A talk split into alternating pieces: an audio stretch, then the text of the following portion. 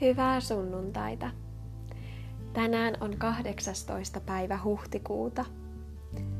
Ja ensimmäisenä luen teille evankeliumi Johanneksen mukaan luvusta 18, jakeet 1-9.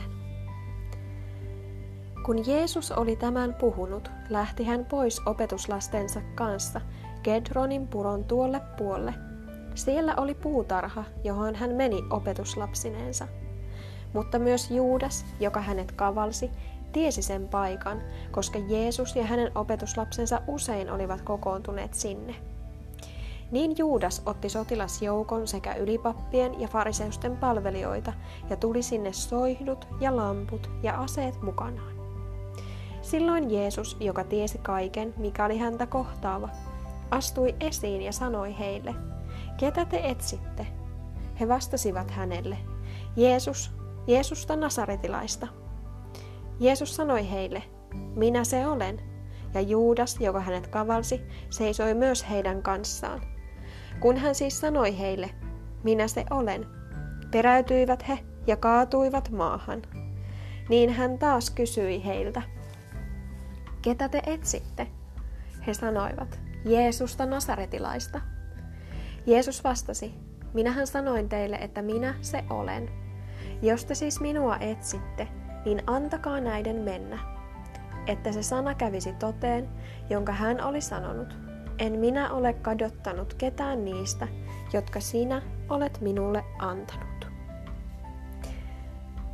Ja seuraavana sananlaskuista luku 1, jakeet 8 19 eli eilinen saa jatkoa. Kuule poikani isäsi kuritusta, äläkä hylkää äitisi opetusta, sillä ne ovat ihana seppele sinun päähäsi ja käädyt sinun kaulaasi.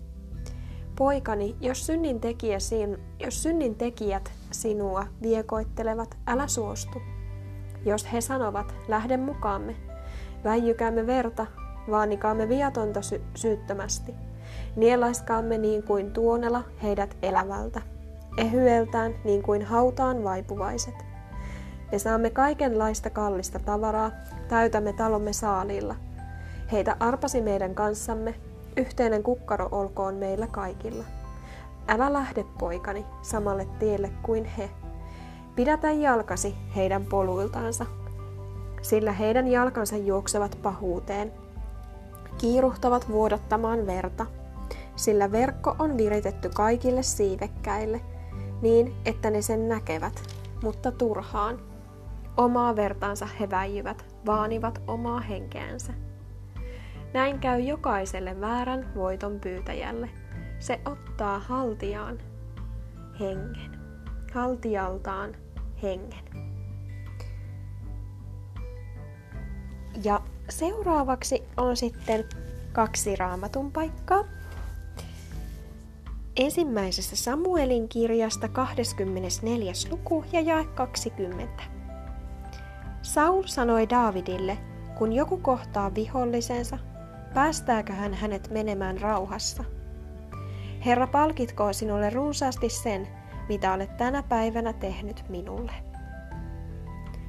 Ja Matteuksen evankeliumista viides luku, jae 25. Suostu pian sopimaan riitapuolisi kanssa, niin kauan kuin vielä olet hänen kanssaan tiellä. Aivan ihanaa alkavaa uutta viikkoa ja kiitos kun pysähdyit Jumalan sanan äärelle. Ole siunattu meidän Herramme Jeesuksen Kristuksen nimessä.